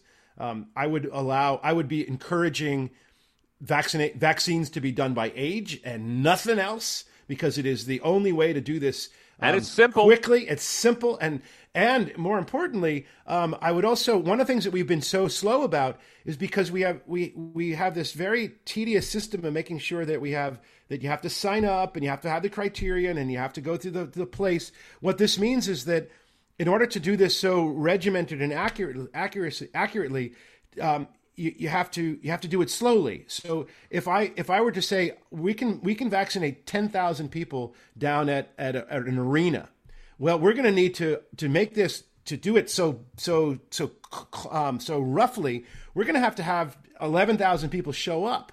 Um, and or, or, we're gonna have to tell a lot of people to show up. We're gonna have to un, undefrost or whatever it is a lot, and I'm gonna have a waiting queue every single day um, and one of the things that I learned, you can learn from the way Israel did it, was every vaccination center had a, a, a time at the end of the day and a queue where they just went to. Um, so what this did was it allowed them to not worry so much about managing the supply chain. Yep. Because they knew that there would always be people at the other end with their arms up, um, and their, literally. their shoulders literally with their arms up and shoulders exposed to get poked. And that meant that you didn't only do hundred that you knew that ninety eight would show up. You can do a thousand, and and if only nine thousand show, uh, uh I mean nine hundred show up, you'd have a queue out there, and you won't have to be tossing them. So I have another question about what you would do. I read something today and I've never heard this before, and I'm surprised I haven't heard this. Why couldn't we do the following? Like Merck, for example, you remember at one point they had a candidate, didn't work out so great. Yeah. But I'm assuming if Pfizer or Moderna gave their IP to Merck, Merck could start producing a shitload of vaccine. Why don't we start using these other pharmaceutical companies? We use the Defense Production Act and say, look, yep. I understand Pfizer and Moderna, we'll pay you billions. We don't care because the economy's got to get restarted. That's worth trillions instead of billions. Why can't you go to your competitors and show them how to produce it? And then everyone starts producing it. Why isn't that a good idea? Uh, uh, President Bradlow, yes, President Bradlow should do that. I didn't think of that, um, and it's great to have your your insight. I think that's if that's plausible, uh, I would I would do that. I know that they're talking about um, starting new plants. I think that's a great plan. The other plan that I would do uh, if I were president is I would make sure that people, the, there's a lot of people that don't want to vaccinate, lots and lots. Yeah, I, I, and it is shocking um, how many people are refusing to do it because of essentially rumor. Um, the two rumors that go around is the rumor of infertility. I don't know if you're hearing this. Um, that somehow it wasn't tested on on pregnant women, which is true, um, but there's a belief that somehow the vaccine is going to cause infertility which obviously, if it did, would be devastation. So, but there's a belief that that's just so, so completely unfounded. The other is is uh, um, there is a belief in sort of long term effects that we just don't know because right. we haven't watched it for, for 50 years. You can't let the the extreme events uh, drive the, the apple cart. It's just nuts. Um, so well, I would do a vaccine education program. Um, and be mu- with much greater uh, spread and well and let me ask you one more question on this president wyner then we'll move to the next mm-hmm. question would you take the doses and give everybody one dose, even if that meant that some people had to wait two or three months from getting dose number two? Yes. Okay. Now, I'm not sure I would have done that with the frontline, frontest to frontline healthcare workers, but I can tell you here in Philly, two thirds of our vac, over two thirds of our of our of our vaccines have gone to young people because they're affiliated with the health services anybody who was not a frontline worker and was under 65 years old, you got one shot, move on. I, I like your thinking. I like the thinking on that one. All right, let's talk about another one, which is a possible thing we can measure. You know, home court advantage has been one of these things that's been around forever. People have said, how much is the home court worth? And, and also, more importantly, what drives it? Is it the referees? Is it the crowd? Is it the travel? Is it the home cooking? Is it the sleep? Something you've studied. It could be lots of different mm-hmm. things. A, do you think there's still a home court advantage? And also, like, what do you think we're going to learn about the home court advantage now that we're in a period where sometimes you we've had all kinds of like they're not experiments, but we've had all kinds of conditions. We've had the bubble where everybody there were no fans, but every no one had to travel. We've had no fans where people have had to travel. We've had a semi bubble. We've had all kinds of things. What do you think we've learned about the home court advantage? Okay, I, will start. I think we've learned that the bubble says there's no home field advantage in the bubble, flat out when the when they played in Disney World, no no team, and that made sense. I mean, there would in fact there was no mechanism for there to be a home home field advantage. They were all playing in the same arenas. They weren't traveling, and that of course is well. We I'll, I'll, come that. up with a. It's not a home court advantage, but do you think it could have provided an advantage to an older team? Well, older oh, players because they didn't older, have to play. No, uh, no, oh no, no. Older players. First of all, there were no back to backs, but also right. older players may work, react worse to travel. Uh, right, so it could have potentially helped the teams that were older, um, and they could have been better that this season. I mean, it's not not unrealistic. Um, I don't think there's that much variation uh, at that level among teams. But what I what I would think about the the home field advantage, I mean, we've certainly looked at it, and the data is starting to come in. There's essentially we know that the the crowds are important, but there's a lot of argument about who, who does the crowd affect the most. So we do know that the crowd affects the referees. Absolutely. Um, and we do know that. Um, and there does seem to be some diminishment in penalties. And in fact, one of our one of our assistant producer and uh, Zach Drapkin is working on it right now. And with football, and and and there's already some results shown about soccer with yellow cards and things like this. And there does seem to be movement towards the mean because of, of the no fans or far fewer fans on referees and referee decisions. And I can tell you that in football, the home home field advantage went down to about one point, down from about two point five points. Can you so. give us a? Can you give our listeners just a sense of from a probabilistic standpoint? I think two point five makes it like fifty six to forty four. Fifty six forty four, and one point would be about fifty two. All right, so that's actually a pretty big. That's difference. a substantive difference. Um, in baseball, uh, well, you know, here's an interesting thing because baseball is one of the few sports that genuinely has an advantage by being home in the sense that they bat last, right? So right. there's no batting last in football. Everything is completely symmetric in all their sports. But baseball, you do get to bat second. And the only thing that that actually helps is what we would call resource management. So if you are if you're batting in the bottom of the ninth and you know you need um, and it's a tie game, you know you can play to win as opposed to the away team when it starts the ninth tied knows that not only has to score but it also has to score as many runs as possible. Um, otherwise it doesn't know what's going to happen so there is a little bit of advantage for, for the home field that absolutely can't go away. Um, so um, we could potentially learn something from from, from baseball. Uh, I don't think there were enough games last year in baseball to really know, and they also got rid of a lot of the travel. Some of the so the other component of home field advantage is, is familiarity. Yep. Um, with the arena, with the with the stadium. Um, baseball teams can be tailored to the idiosyncrasies of the ballparks. The the great left-handed hitters of Yankees of Yankee yesteryear, um, because being a right-hander is so awful because of Death Valley. Um, and tailored the Yankees tailored their teams to, to their home park. Um, uh, Fenway Park, which is so great for right-handers, was always tailored. So those things are are not going to go away because they're built into the structure of the of the way the teams are created. Now, Colorado always has the best, the largest home field exa- uh, advantage, always across sports by far, and simply because people who come into Colorado, if you're not used to it, you just get sick. Right. Um, and and that that isn't going to go away from from, from Colorado. Anything else? Um, well, well, I think the idea is we really should be able to tell whether or not it's familiarity or the stands, and that or or the or the uh, the, the, referees or the umpires. And I think we'll get it. We'll have a chance by the time all that data is is parsed through, particularly with the NBA and the and, and the MLB and NFL, we might have a sense of whether or not the who the fans are helping. Well, you know what's interesting is because of COVID protocols, the Australian Open, there's an umpire in the chair. There's no mm-hmm. referees. There's no lines people. It's all being done using Hawkeye, the automated system. Every match. Yep. And the players love it. There's no more Right. challenging. The Right. call's made. You can challenge if you disagree with the computer, but the computer's going to give you the marking. And, Yeah. and, you know, the players love it. Let me ask you two more questions, maybe about 90 seconds each. We're learning about COVID. Is there something, if you had known it now, that you think we would have done differently? I think that we've had. I mean, I think that there's been. We're not on an island. We're not in Australia where you can where you can block the where you close the airport and the game is over, or New Zealand, or any of these kind of countries. Uh, we're a major country with open, essentially open borders, and that wasn't going to change. I think that if we were much faster to recognizing that indoor gatherings are the with bad circulation are the primary sources of spread and gotten to that much earlier, we would have been far better off. I think we should have been. Um, I think that we, if we had gotten to masking indoors, we would have been far better off.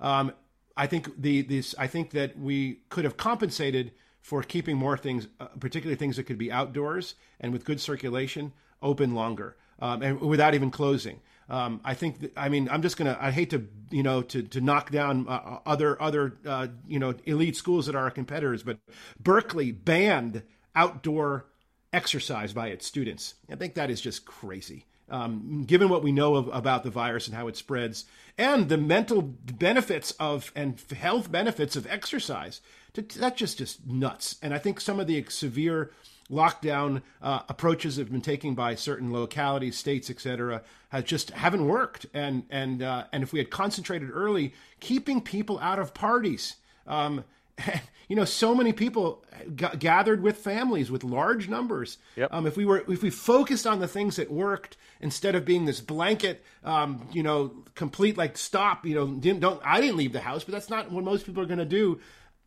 It wasn't a, a reflection of what we could really accomplish. I think we would have been better off. Well, um, this has been the third quarter of Wharton Moneyball. I'd like to thank our students from the Wharton Sports Analytics and Business Initiative. I'd like to thank Michelle Young for helping to organize this. I'd like to thank Adi Wyner and Cade Massey for running the Wharton Sports Analytics and Business Initiative. Uh, this has been the third quarter of Wharton Moneyball. In the fourth quarter, we're interviewing Tim Wigmore. Uh, Tim is, is a writer. He's written a book about elite athletes and You're listening to Wharton Moneyball. on Business Radio. Welcome back to the fourth quarter of Wharton Moneyball. This is Eric Bradlow, professor of marketing and statistics here at the Wharton School, and I'm joined by my co-host Adi Wyner. Um, the fourth quarter of Wharton Moneyball podcast version is an exciting one. It's one where we interview guests from around the world, people that are interested in sports and analytics, and our guest for this fourth quarter, Tim Wigmore, is no exception. Uh, Tim is the author of The Best How Elite Athletes Are Made, and also Cricket 2.0 Inside the T20 Revolution, which won the Wisden Book of the Year. He, uh, he has written for Daily Telegraph, uh, The Economist, The New York Times, ESPN Cricinfo, and The New Statesman. Uh, Tim, on behalf of myself and my colleague Adi Wyner, welcome to Wharton Moneyball. Hi guys, thanks for having me. Oh, it's fant- it's fantastic to have you on. Um, I'm sure we're going to get into this. You know, people always want to know: is it nature or, or nurture? Can you make elite athletes? How does birth order and all these kinds of things affect whether someone's going to be elite? But why don't we just start out with the beginning? Can you tell us a little bit about yourself? What got you interested in kind of athletics, uh, analytics, and writing a book like this? Sure, yeah. So I'm a journalist for the Daily Telegraph uh, in England, uh, which is my my my day job. Uh, and as part of that, I guess I've written quite a lot on sort of sports science and trying to answer those those why questions. I'm going a little bit a bit more deeply and yeah, to, to try and get a, a broader understanding of what goes into athletes. What, what are the kind of patterns that we can identify? Um, and through this work, I came across uh, Mark Williams, who's a professor at Utah, who's basically spent his whole career researching the, these these questions. So everything from the sort of nature of nurture stuff to you know how athletes adapt. You know why do athletes choke? Game intelligence, coaching, every all all, all of those things. Um, and so our collaboration is is essentially in some ways it's you know Mark's his thirty year career almost distilling it, um, and my job was to go out and do do loads of interviews that sort of showcase each theme. So we got to talk to loads of fantastic people for the book. So from the US, we talked to Elaine Del Don, to Pete Sampras, Joey Votto, Steph Curry, Steve Kerr, and, and various others. Um, We've heard of all of these people. These are good interviews even, to get. Even you guys in the US. Thank you. Yeah. So, um, and yeah, it's really fun to kind of marry up the the science with with the the personal stories. So I think Adi? you're. I think Tim, you're, you may have uh, omitted the, the, the most highly paid baseball player as of a few days ago, uh, Tim Bauer, uh, Trevor Bauer, who just uh, who you, you extensively discuss in your book. Um, yeah, yeah, we, we, had a lot a lot of time with him talking about actually the art and science of of of of, uh, of, of deception and the, the art of the con. We have a chapter on, on that, and he was a in fact, in fact, I actually wanted to ask you about that because I was just reading over that chapter. Um, one of the things that people sort of I think underplay, which your chapter really explains, and where you can talk about it, is just how, how outsmarting the opponent is so important. Yeah, absolutely. So, you know, we, we talk about, I guess, you know, the role of, of the mind in, in sport and psychology, and that that's all that's also so important. And with with Trevor Bauer, one of the things he he talks about is you you, you want your your pitches, you, you want them to basically to to start like looking in exactly the, the, the same. So you don't give batters at any any cues. And basically, this is the science of it. It's basically a baseball, even from from Trevor Bauer who's not who's not a the fastest pitcher, but you have about 0.5 seconds to to to react. And uh, sorry, between the ball leaving. Mm-hmm. Being pitched and hitting it, but actually, of course, you have less time than that. So they they did a study in in Japan, which was really cool, where they um, where hitters basically wore goggles, and they found that um, 0. Point, when they when these goggles basically made them blind, effectively 0.2 seconds before the the ball arrived, it actually made no difference to how well they, they hit the ball, which basically tells us that if it this does is something... fascinating by the way i just want to make sure i understand this tim because we've you know we've been doing this as i said for seven years we've heard lots of people we've had experts on pitching you're literally saying they blinded them a certain amount of time before they got to the plate. And already, obviously, that's the ultimate way to determine when the batter has to decide whether to swing, where to swing, etc. Exactly. And the, the point is 0.2 seconds before, it doesn't make a, a, a difference. Can um, I can I jump in and because as a former player, not a particularly good one, I was always told to follow the ball into the bat. And what you're essentially saying is that's stupid advice. Absolutely, the idea of what watch the ball like as a kind of fundamentals. It, that's it's it's not good advice. It's it's impossible. So what you have to you have to do as, as a hitter, you have to be able to use cues to to predict and second guess. Mm-hmm. So the mm-hmm. whole point of the, the art of deception as as a pitcher is if you can hide those those cues basically. And so you make different pitches. You make them start in the same way. Well you are closing off those 0.5 seconds but already know the 0.2 seconds at the end is, is nose at all. So you have a basically a 0.3 seconds window. And if you can reduce that more and more you're making it almost impossible. And that probably explains why um, yeah, why, why Trevor is now the, the best the best paid uh, player in baseball. So, so Tim, I'm going to ask you a question. You interviewed people. You know, you mentioned people from basketball, obviously tennis, baseball, English Premier League, etc. Even coaches. Um, you, I'm going to use your word, Tim. Patterns. What patterns did you guys notice? Across these athletes? I mean, are there things that are common that make uh, athletes elite as per your book? Is it, you know, if I work, if I have a, like, is it a threshold model? Like, as long as I have some athleticism and I work really hard, like, what is it that you noticed were common patterns across the elite athletes? Yeah. So, firstly, I think with, with like elite athletes, it's very easy and very tempting to say, you know, there's a there's a checklist. You do these five, ten things, and it, it is more nuanced. That it's more complicated. The way I, I liken it is there's certain traits which give you more, more, lottery tickets and certain things in your favor which buy you more lottery tickets. It's not easy to win the lottery for anyone, but but certain things give you more lottery tickets. So what would be some examples? What would some examples? So the most the most fundamental way of getting more lottery tickets comes when you're born. If you have an older sibling, that buys you more more lottery tickets. So we know statistically it's a very big advantage to be a younger sibling and to have older siblings um, there was a really a really big study in Australia and Canada across 33 different sports, and it took a group of elite athletes, so you know athletes who'd gone to win medals at the Olympics, played internationally at that standard, and it compared them with a control group of near elite athletes who had basically had success at junior level, and it, it kind of they fizzled out a little bit. And it was trying you, to. What's the rush? Like, I could make a couple things. I'm, I'm saying I'm the youngest of four. I think I'm likely the best athlete in my family. Now, my guess is it's not genetics, or maybe you are. Yeah, is it genetic? Is it a genetic story? Can't be genetic. Can't be. It, it's it not exactly. Yeah, that's why it's great. It's not. So this is not genetics. Okay. So some other things are going at work. So actually, yeah, so baseball actually studies about when there's two sets of siblings who go both go to play major leagues the younger one is better in about two out of three cases. So not every case, but very big advantage. So what's what's going on here? Well, so if if you're younger, you it builds competitiveness and sort of tenacity because you're constantly having have, have that struggle and you constantly have to try and find a way of competing. It's a lot better for skill development. So the research on this is you learn the most basically when there's quite a high amount of failure. You know, in to liken this to tennis, if you're beating someone six love, six love every time, you're not going to be learning a whole a, a, whole a whole heap. Um, so if you're the younger sibling and you're playing up, so Venus and Serena would be a good example of this. So Serena is basically you look at a picture of them when they're so there's 15 months between them. So you look at a picture of them when they're sort of seven and eight. And actually, the thing I noticed is there's quite a big height gap. There's two or three inches. And you think, okay, so their whole journey to adulthood generally that that would be there. So Serena would have been a little bit generally not so fast around the court, not not so strong, not so tall. So she has these disadvantages, and she has to find a way of overcoming them, basically compensating. So you do that with with tactics, with skills, and with the, the mental side of the game, and then essentially you get to a point where you're adults, and you and in that case you you kind of you're saying you don't have those physical disadvantages anymore, and you've got this whole other toolkit that you've had to develop, and and that suddenly means you've kind of neutralized their strength, and you've got your own extra strengths.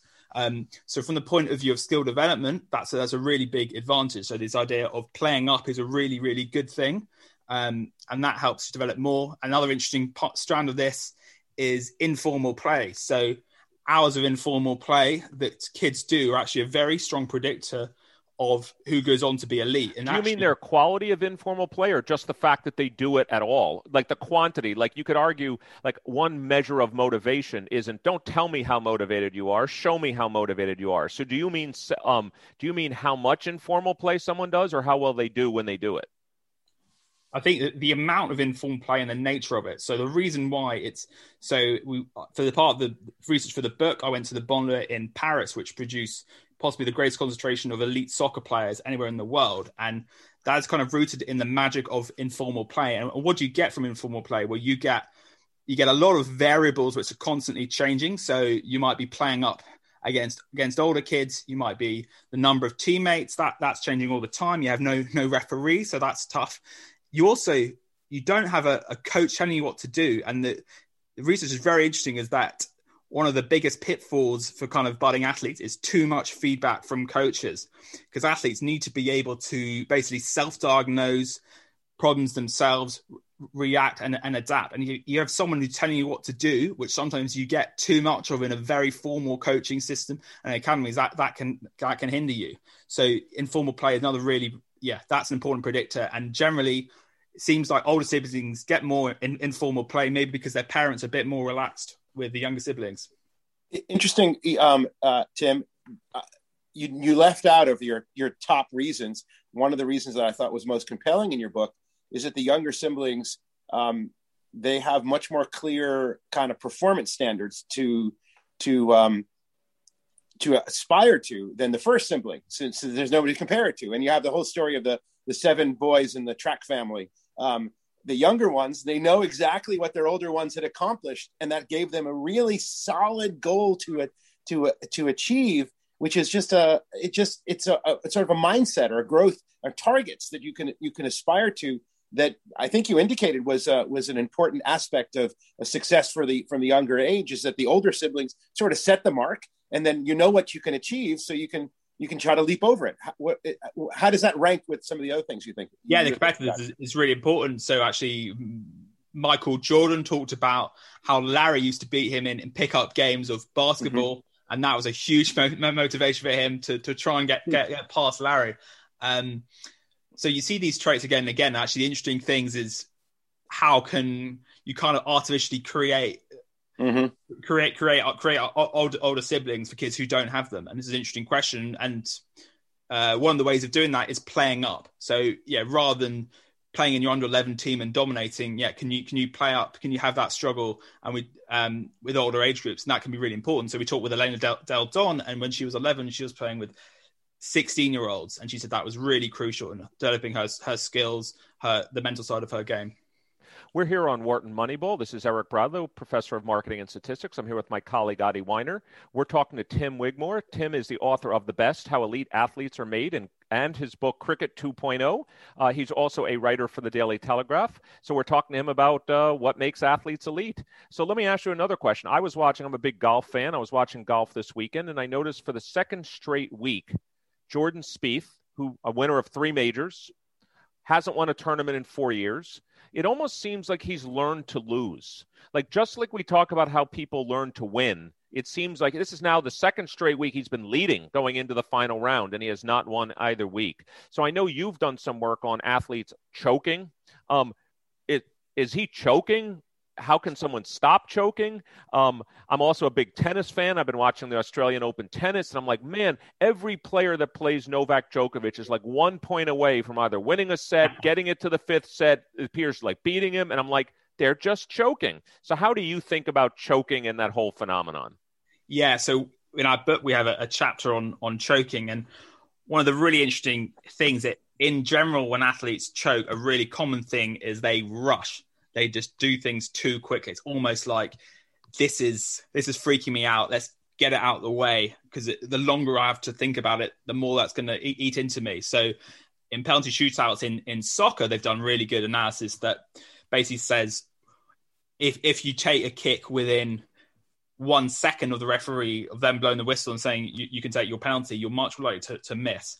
So actually having methods having durable methods is such an important thing. So we talked with Annika Sorenstam, and she said, you know, at really important parts of uh, on on courses on really really you know important putts, she always had this urge to rush, and she wanted to rush, and the way she stopped that was she had a method, a 24 second method that she would stick to every time. And I think having that that process that remains the same regardless of of what shot it is that's a really important thing because you're you're taking away the thinking as much as possible out of it. So you're you're focusing on the process rather than the outcome and the importance of, of the shot.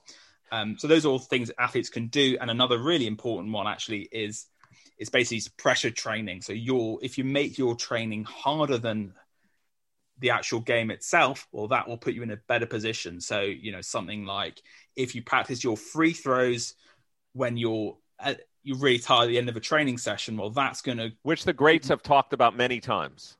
Yeah, absolutely. But that gives you something that's more durable under the pressure of a playoff game when you're really shattered. You're, you're used to that. And so having, um, yeah, ha- having methods in in training that that replicate the pressure you feel in the matches that that's a really important thing that athletes athletes can do to give themselves the best chance so i, I wanted to ask you about your take on uh, as, as Eric talked about earlier, nature versus nurture, 10,000 hours, not 10,000 hours. I'll just start off by saying um, you don't have to debunk 10,000 hours. Most of us understand that that was just a, a Malcolm Gladwell uh, kind of story. Um, that it's really not 10,000 hours. It could be much, much fewer for some athletes. And for some athletes, it's a lot, lot more. But the actual importance of Ericsson's work, and he's, he's the, uh, the psychologist that, that uh, whose works inspired the 10,000 hour rule, if you actually talk to Ericsson, and Ericsson had been on our show and he passed away this year, um, was he really believed that anybody could become an expert at something with the right practice, the right teacher, the right balance of of informal. I mean, I mean, with uh, what he called deliberate or directed practice. And um, I actually firmly I disagreed with him. I didn't think that was true for lots and lots of uh, arenas. Um, and you, one of the things you talked about is that as things get more advanced and specialized, um, there's just if you don't have it, you aren't going to be, and, and, I mean probably genetically, um, you're just never going to be the top uh, uh, uh, competitor in the world in something. So can, can you elucidate that that kind of debate? Where does it stand? Yeah. well, I like not everyone can be an, an, an elite athlete, and Well, we understand not everyone's going to be seven feet tall and be in the NBA. That's that's sometimes that that understand we understand that, but um, in many sports it doesn't have that sort of very specific height or physical proportion necessity. You'd think that uh, you know anyone could potentially be doing it, like say if they just practice hard enough. Well, yeah. So like, let me just let's just pick a specific sport. Where let's say golf. golf? Yeah. So, like, could Adi and I, let's imagine we were both 40 years younger or 50 years younger, and our parents had started us off like Tiger Woods at four years old, and we had done the same elite training. By the way, it's very related, Tim, to what you were saying about his father put him into uncomfortable mm-hmm. situations and everything else like that. If that had happened to us, could we be on the pro golf tour now? Well, I don't know your, what your, your genes are. On average, no, they're not good. But keep going. let, let, we want to hear your answer, Tim. Not good. No, one one of the things is your chances depend on on the, the nature of the, of the sport. So if so, some sports rely more on physical gifts. You know, if you if you're five foot two, you're not going to be in the NBA. You're not going, going to be a rower. In in other sports, in golf, in in soccer, and so on, there's actually more ways of reaching reaching the top, and you can sometimes compensate for a lack of physical strength with being able to read to read a green very well, and so on. So there's there's there are more more chances actually of if everything goes in your way, you're kind of less written off at birth, if that, that, if that make, make makes sense. Um, so yeah, I wouldn't say you, you would be able to, to do it, but I think with the with the right training actually, and you know we know some training can be a lot more efficient than, than other training. You really do increase your your chances. Um, so actually, a good a good example of this was there was a study of baseball of college players eh, of yeah hitters, and they had a, a six week period um, and they had they each every day they they had 45 different pitches that, that they faced, um, which were a mixture of curveballs, fastballs, and normal balls, and and basically they were in, t- in two groups. So there was there was a group that would have 15 of each, and then and then they would they would flip to the next one, and a group that would have 45 that were just random. And they found that the group that had the random pitches at the end of it, their hitting improved by far, far more than the group that had the block practice, which was just having 15 at 15 at a time. So this is interesting because the two groups they had, they hit exactly the same number number of balls. They spent exactly the same amount of time, but having that random training was so much more effective, which actually brings back to the importance of informal play because if you're being exposed to more variables or you're having to think, you're having to adapt, that's much, much more useful for your skill development than then just kind of repeating the same drill monotonously. So, Tim, I know in the last few minutes we have, I know one of the topics you brought up early on, but we really haven't probed you about it yet. But I know you've written about it is how uh, better athletes even practice smarter. And I, I always remember from my first job I ever took that you know the old expression is that not only this person is this person smarter than you, but smarter people tend to work harder. Do athletes, do better athletes also practice smarter? Or you know, I'll use my home field of marketing. They get greater ROI than I do. I could spend 10 hours training and they could spend 10 hours training. Not only did they start out better than me, you know, in the mathematics term, they have a higher intercept than me and they have a higher slope than me. Therefore, I can never catch them. What, what have you found about this? So the, the best athletes are often incredibly good at a kind of like almost a clinical self-diagnosis of strengths and weaknesses, what they need to do to improve, and getting the most bang for their buck, getting the, the most from their training sessions.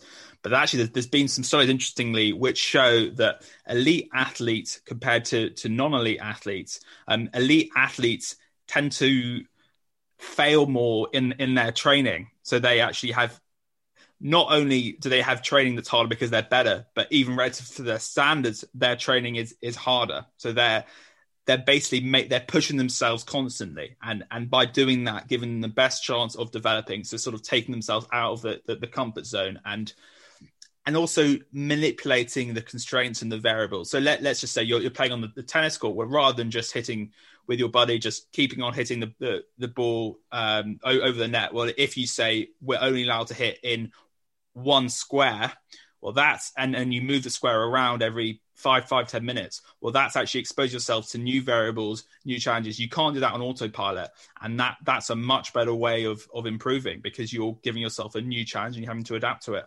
Yeah, I can tell you as the parent of a D1 squash player, I can tell you they would have these drills where you could only hit to certain parts of the court. You had to hit above the line, no balls here, had to have a two bounce here. So I saw all of those kinds of training. Maybe just in the last uh, minute or two, um, of all the people you met and all the people, all the things you found, which one surprised you the most? Either which individual surprised you the most, maybe because of their analytical thinking, like you're like, I didn't even realize this person was as let's call it a user of data and analytics as I thought, or I didn't realize like this is what pro basketball players are thinking of, or this is what tennis players are thinking of. Who kind of surprised you the most, and what did they say that surprised you?